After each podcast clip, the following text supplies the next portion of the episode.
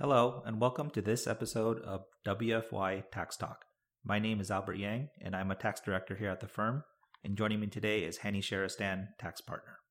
Today, we will be discussing the FICA TIPS credit. This TIPS credit is a federal income tax credit available to companies and their owners in the food and beverage industry that regularly receive tips from customers.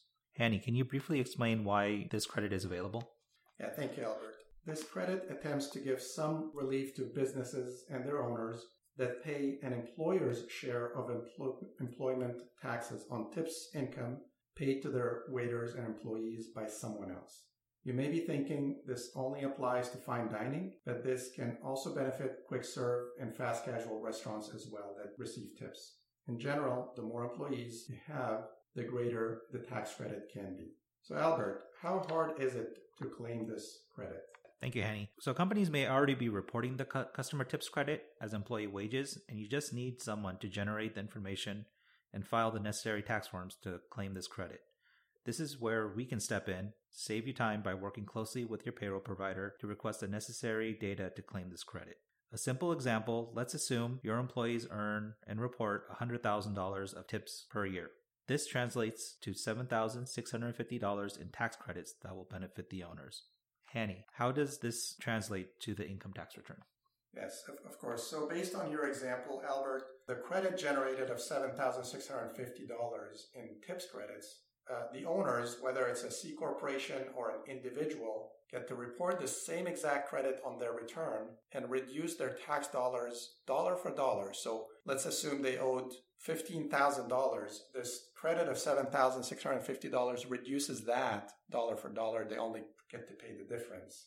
So uh, it, it's a great benefit. And again, it doesn't take too much on the owner's uh, side to get us this information uh, so we can generate this credit.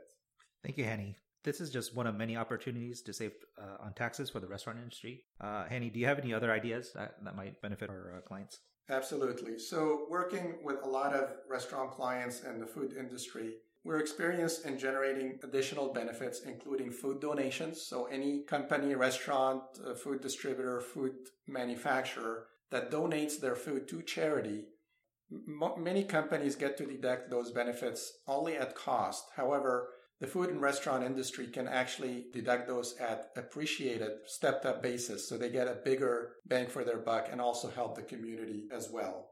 Another benefit is the ongoing work opportunity tax credit. This credit has been around for many, many years, and we see a lot of our clients benefit from it. The credit, simply put, is uh, helping companies that hire a targeted group of people including veterans, long term unemployed individuals, and ex felons, to name a few. There's other categories that qualify. For that one, you need to have certain things in place ahead of time. And again, we can help you understand what those requirements are.